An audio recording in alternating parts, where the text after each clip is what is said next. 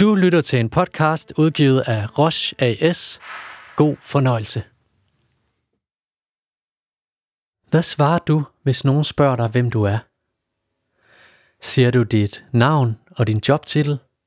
Eller svarer du noget helt andet? Hvad svarer vi, når nogen spørger os?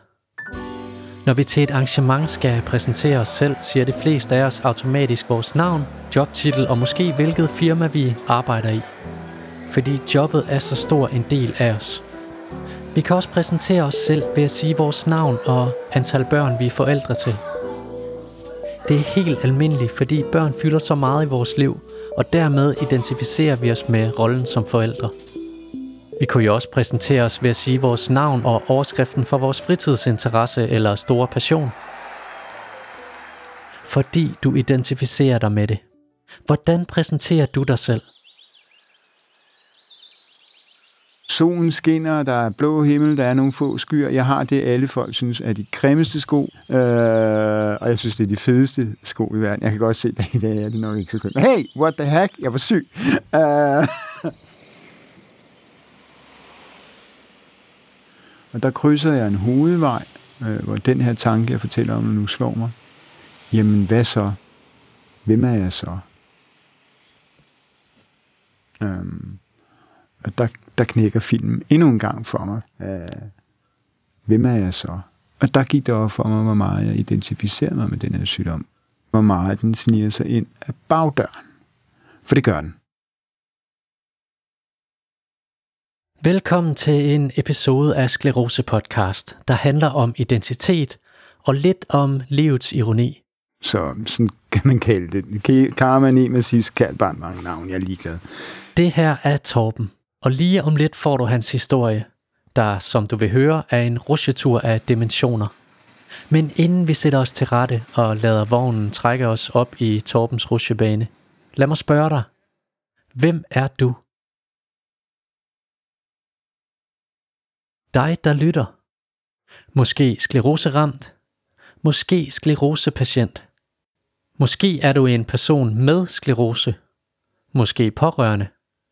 Måske mor, far, barn, nysgerrig podcastlytter eller bare dig selv. Jeg får nok aldrig svaret. Men et svar jeg har er svaret på spørgsmålet, hvem er Torben? før jeg fik den her sygdom, der fik jeg rundt og var, åh, jeg var åndelig eksistentialist, og la la la la la la. Så ramte jeg muren, ikke? Jeg ved ikke, hvad jeg skal definere mig selv om. Syvrøver buddhist. Altså. Et andet spørgsmål, jeg kan svare dig på er, hvorfor skal du lytte til Torbens historie? Jo, men okay, den starter jo med, at øh, vi er i sommeren øh, 2010. Den starter med, Her bliver svaret lidt mere komplekst. For det første, Torben er en fantastisk fortæller. Han lever af at fortælle historier i sit byvandringsfirma.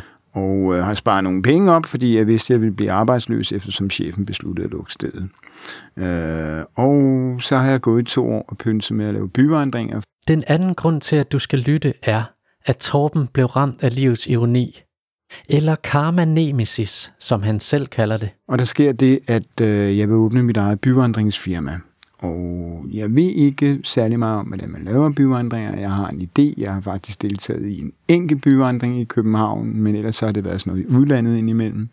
Og jeg har et koncept, der, der bliver kaldt Crime Tour. Det hedder Blodbødler på dagen dag, øh, på, på deller dagen i dag. Men øh, jeg kaster mig ud i det. Jeg kalder mit firma Weird Walks, hvilket betyder oversat til dansk mærkværdig gang. Og det skal man sgu ikke gøre. Lad være med at lave et firma, der hedder Miste Armen eller et eller andet. Fordi der gik præcis 10 dage, og så fik jeg mit første attack, hvor jeg dog nok kunne gå. Så sådan kan man kalde det. Karma Nemesis kald bare mange navn, jeg er ligeglad. Året er 2010. Fem år før Torben får diagnosen attackvis sklerose. Og ni år før han får diagnosen sekundær progressiv. På det her tidspunkt, altså tilbage i 2010, er Torben, det går jo nok væk, typen. Det er der, hvor, jeg, hvor, det, hvor det sker, jeg vågner en søndag morgen. Jeg er faldet i søvn på sofaen hjemme hos min øh, kæreste, og øh, har meget svært ved, ved at gå. Jeg ligesom har en lammet følelse øh, fra, fra hofterne og hele vejen ned i fødderne. Øh, Øh, jeg går i bad, og jeg øh, kan mærke, at det varme vand hjælper lidt på det, og øh, jeg kan godt gå. Og det er lidt besværligt de første par dage, men det, det går sådan ligesom væk. Og man er jo mand, og bla bla bla bla. Sikken idiot jeg var. Og her er vi så i 2010, ved starten af historien. Eller lad os sige, toppen af rutsjebanen, hvis vi holder os til den analogi. Nå, historien handler om, hvordan han med egne ord gik fra at være en idiot til en sørøver buddhist. Om hvordan sklerosen langsomt kryber ind af bagdøren og kupper ens identitet. Og selvfølgelig en historie med et tip om, hvordan man dealer med det hele. Og der er en, en forhistorie omkring det her. Ikke med at være mand for pokker, men, men, øh, men jo, mor og far. Min far havde en meget lang sygdomshistorie. Han var syg, fra jeg var 9 år, til han døde, da jeg var 23 år gammel. Tre blodpropper, fire hjerneblødninger, kraftig busbølgskirten, skrumpelever på grund af en tropesygdom. Fem amputeringer på højre ben og tre på venstre grundet diabetes. Så jeg havde fået nok af hospitaler og Niels Stensen sukkersygehospital og ting og sager. Og udover det mandlige genom, så var det jo det læger, ej, vi klarer det sgu nok det her. Så jeg fortsatte, jeg dykkede en del styrketræning dengang og så videre. Jeg fortsatte mit liv. Jeg fortsatte med byvandringerne.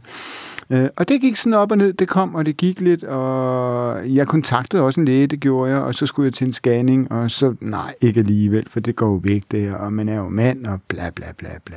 Det går bogstaveligt talt op og ned for Torben.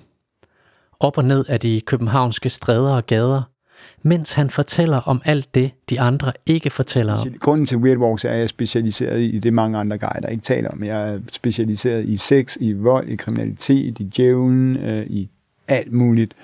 Og alt det, du har af søde, pæne, romantiske forestillinger om København, der vil jeg sige som min gamle terapeut, giv mig 10 minutter. Fiskekonerne er romantiske. Tre år er der gået med Weird Walks. Tre år minus 10 dage er der gået siden første attack. Kalenderen siger 2013, og Torben gifter sig med Dorte. Senere tager de på bryllupsrejse til Istanbul og derfra videre til Rom og videre til Napoli for at se Pompeji og Napoli. Napoli selvfølgelig. Og der får jeg et tak midt i en arena øh, i, øh, i Askebyen der. Og, øh, og det var meget voldsomt, men hun måtte støtte mig og slæbe mig til bussen. Vi skulle hjem til Rom, og vi øh, boede og hotel og så videre. Og jeg er lidt rystet, og kontakter så selvfølgelig læge, da vi kommer hjem. Hjemme i Danmark sendes Torben til scanning hos sin privat praktiserende.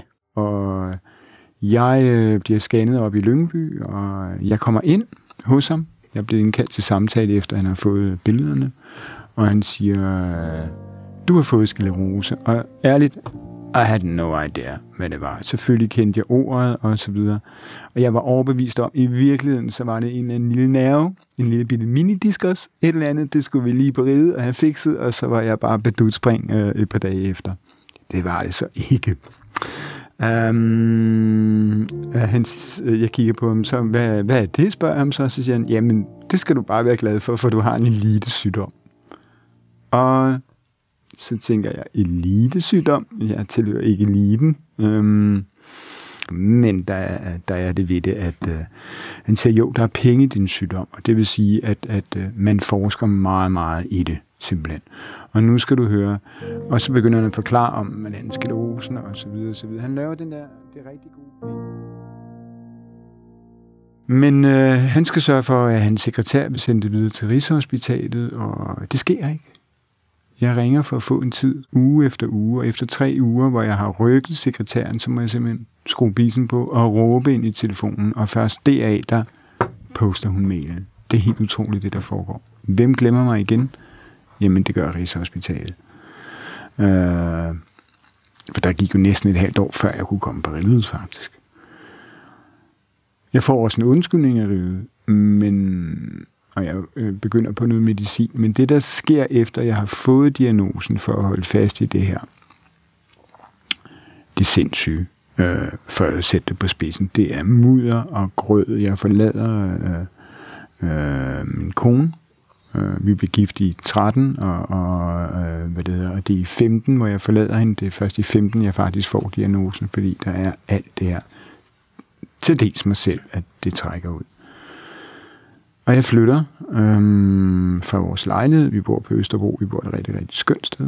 Øhm, men når et så livstruende problem kommer så tæt på en selv, så er det meget, meget, meget svært at håndtere. Og der var... Jeg blev ikke tilbudt noget hjælp. Jeg rakte heller ikke ud efter noget hjælp. Altså, så tror jeg, en af grundene til, at jeg heller ikke gjorde selvmord, jeg havde sådan en ramse om morgenen til at holde mig i live. Jamen, det var en navneramse.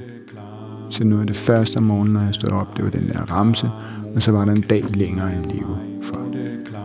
Øh, øh, Dorte, Clara, mor, Karina, mig, Katja. Mor, Karina, mig, Clara, mor, Karina.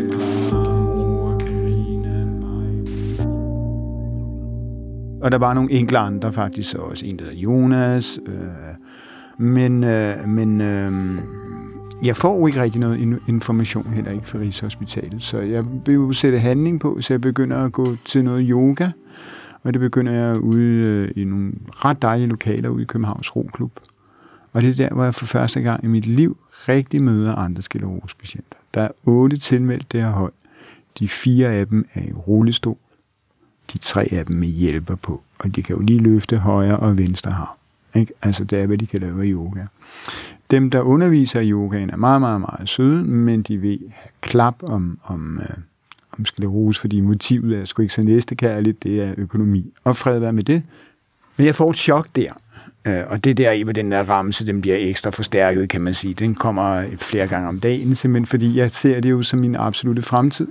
Øh, det er øh, det her med, at jeg bliver fysisk, jeg bliver krøbling, Øh, jeg bliver absolut umyndiggjort, kan man sige, på, på alle områder i mit liv. Øh, jeg mister alt handling, og så videre, og jeg har aldrig haft brug for at løbe efter en bus med det, det er fandme grænseoverskridende, ikke? Øh, så jeg får lidt af et chok der også. Men, men øh, den periode, øh, det var meget, meget, meget grim. Det var meget grim øh, fordi jeg var meget bange, jeg følte mig meget alene og så videre, øh, og jeg var slet ikke bevidst om mig selv, jeg havde mistet mig selv i den proces. Jeg er ikke københavner, men på grund af den her skilsmisse videre, øh, videre er jeg blevet nødt til at flytte til Tornby Torv, hvor min søsters veninde leger mig et værelse i hendes lejlighed. Og så er det på et tidspunkt, hvor jeg får at vide i øh, april måned øh, 16, at nu kan jeg få det her medicinskift. Og jeg er så overbevist om, at det her det kommer nærmest til at kurere mig. Det skal så siges, at jeg har brugt strok øh, siden 14, altså inden diagnosen allerede. Og der krydser jeg en hovedvej, øh, og solen skinner, der er blå himmel, der er nogle få skyer. Jeg har det, alle folk synes er de grimmeste sko. Øh, nogle fra Trippen, jeg har købt i Berlin. Øh, og jeg synes, det er de fedeste sko i verden. Jeg kan godt se, at i dag er det nok ikke så kønt. Hey, what the heck? Jeg var syg. Øh, og øh, jeg kan ikke lige fortælle dig, hvilken farve biler. Der er sikkert været en rød og en bus og lidt af hvert og sådan noget der. Og en flyver. Hallo, det kan jeg ikke? Eller Tornby. Og der går det op for mig, hvem er jeg så? Hvem er jeg så? Og der gik det op for mig, hvor meget jeg identificerer mig med den her sygdom. Hvor meget den her sygdom, den sniger sig ind af bagdøren. For det gør den.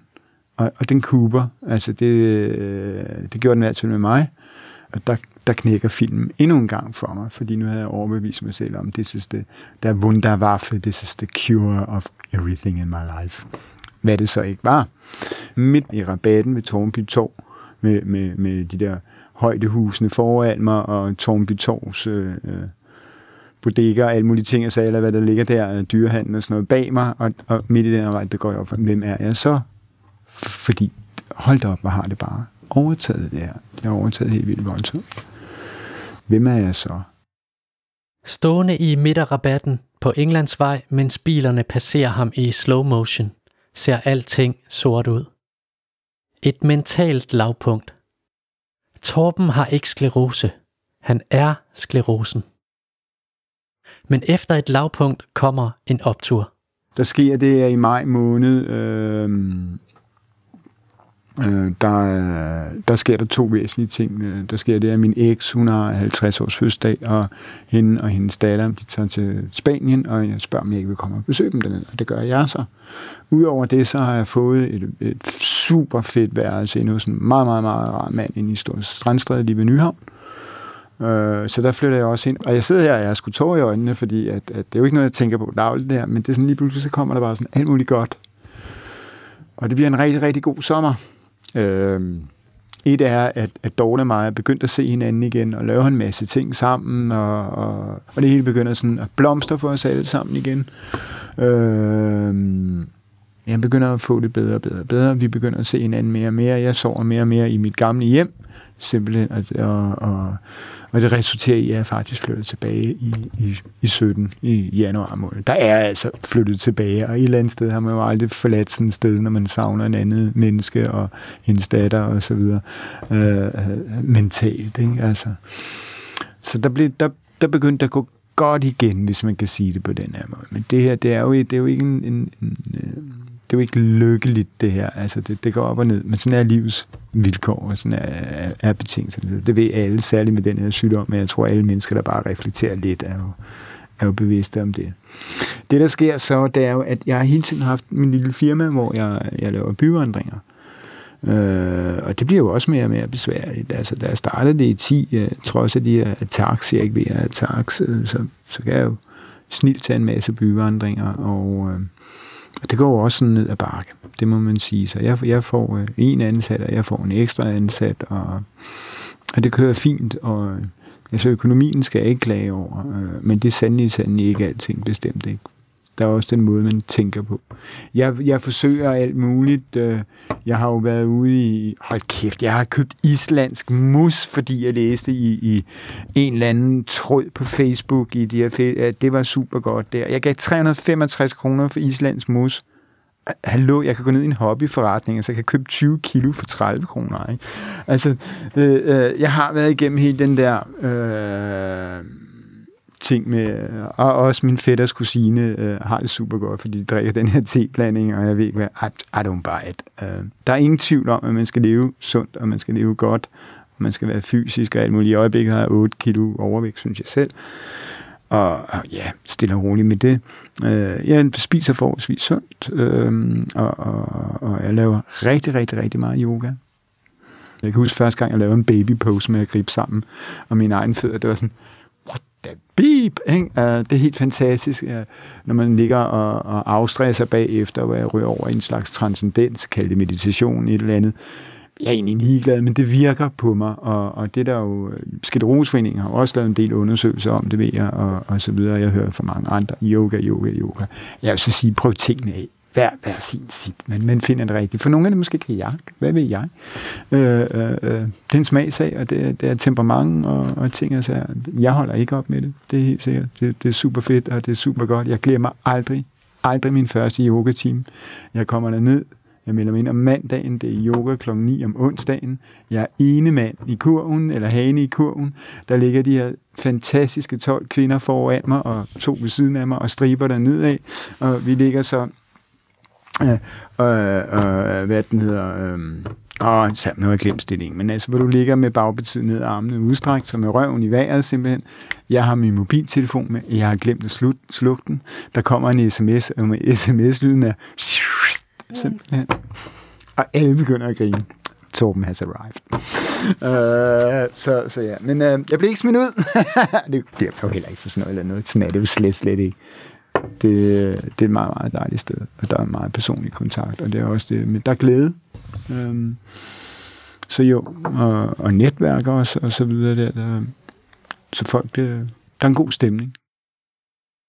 Nogle dage er bedre end andre, øh, også at lave yoga. Der er nogle dage, hvor jeg bare er, er fatigramt, simpelthen. Øhm, og, og så er der nogle af stillingerne, jeg må springe over. Det er perioder. Der skal bare ro på. Ikke? Det er sådan, og der er kommet meget mere ro på. Det behøves ikke kun have noget med sygdommen at gøre. Jeg er som sagt 52 år, så det har jo også noget med alderen at gøre, i hvert fald for mit vedkommende, fordi der kan man jo se endnu længere, jo, mere, jo ældre du bliver, jo mere rød tråd kan du se. Men der, der, der er rigtig meget, der ikke er væsentligt mere. Og det er meget nemmere at give slip i en masse andre ting, der, der vil have øh, gjort mig ked af det, eller um, vred, eller et eller andet før i tiden, og det var sådan, oh, let go. It doesn't really matter. Ikke? Altså, så det er sådan,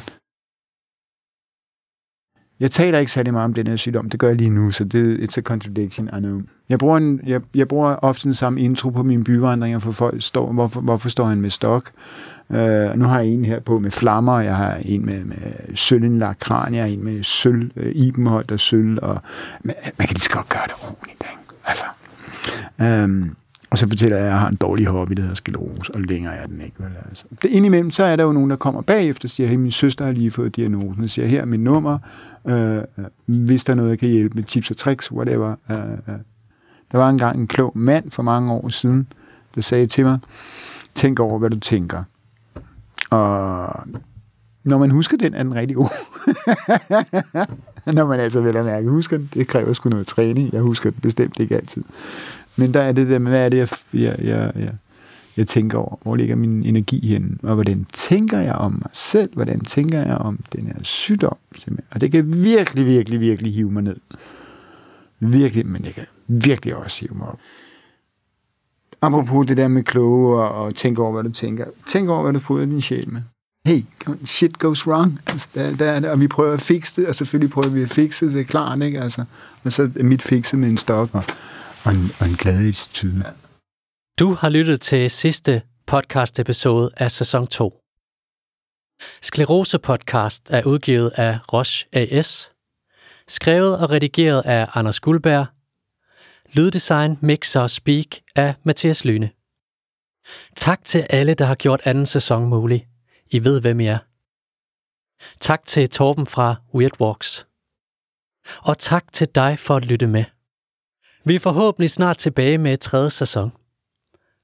Husk at abonnere, så du, som den første, får fremtidige episoder. Så nu er der kun én aller sidste ting tilbage. Et spørgsmål fra mig til dig. Hvem er du inde bag facaden?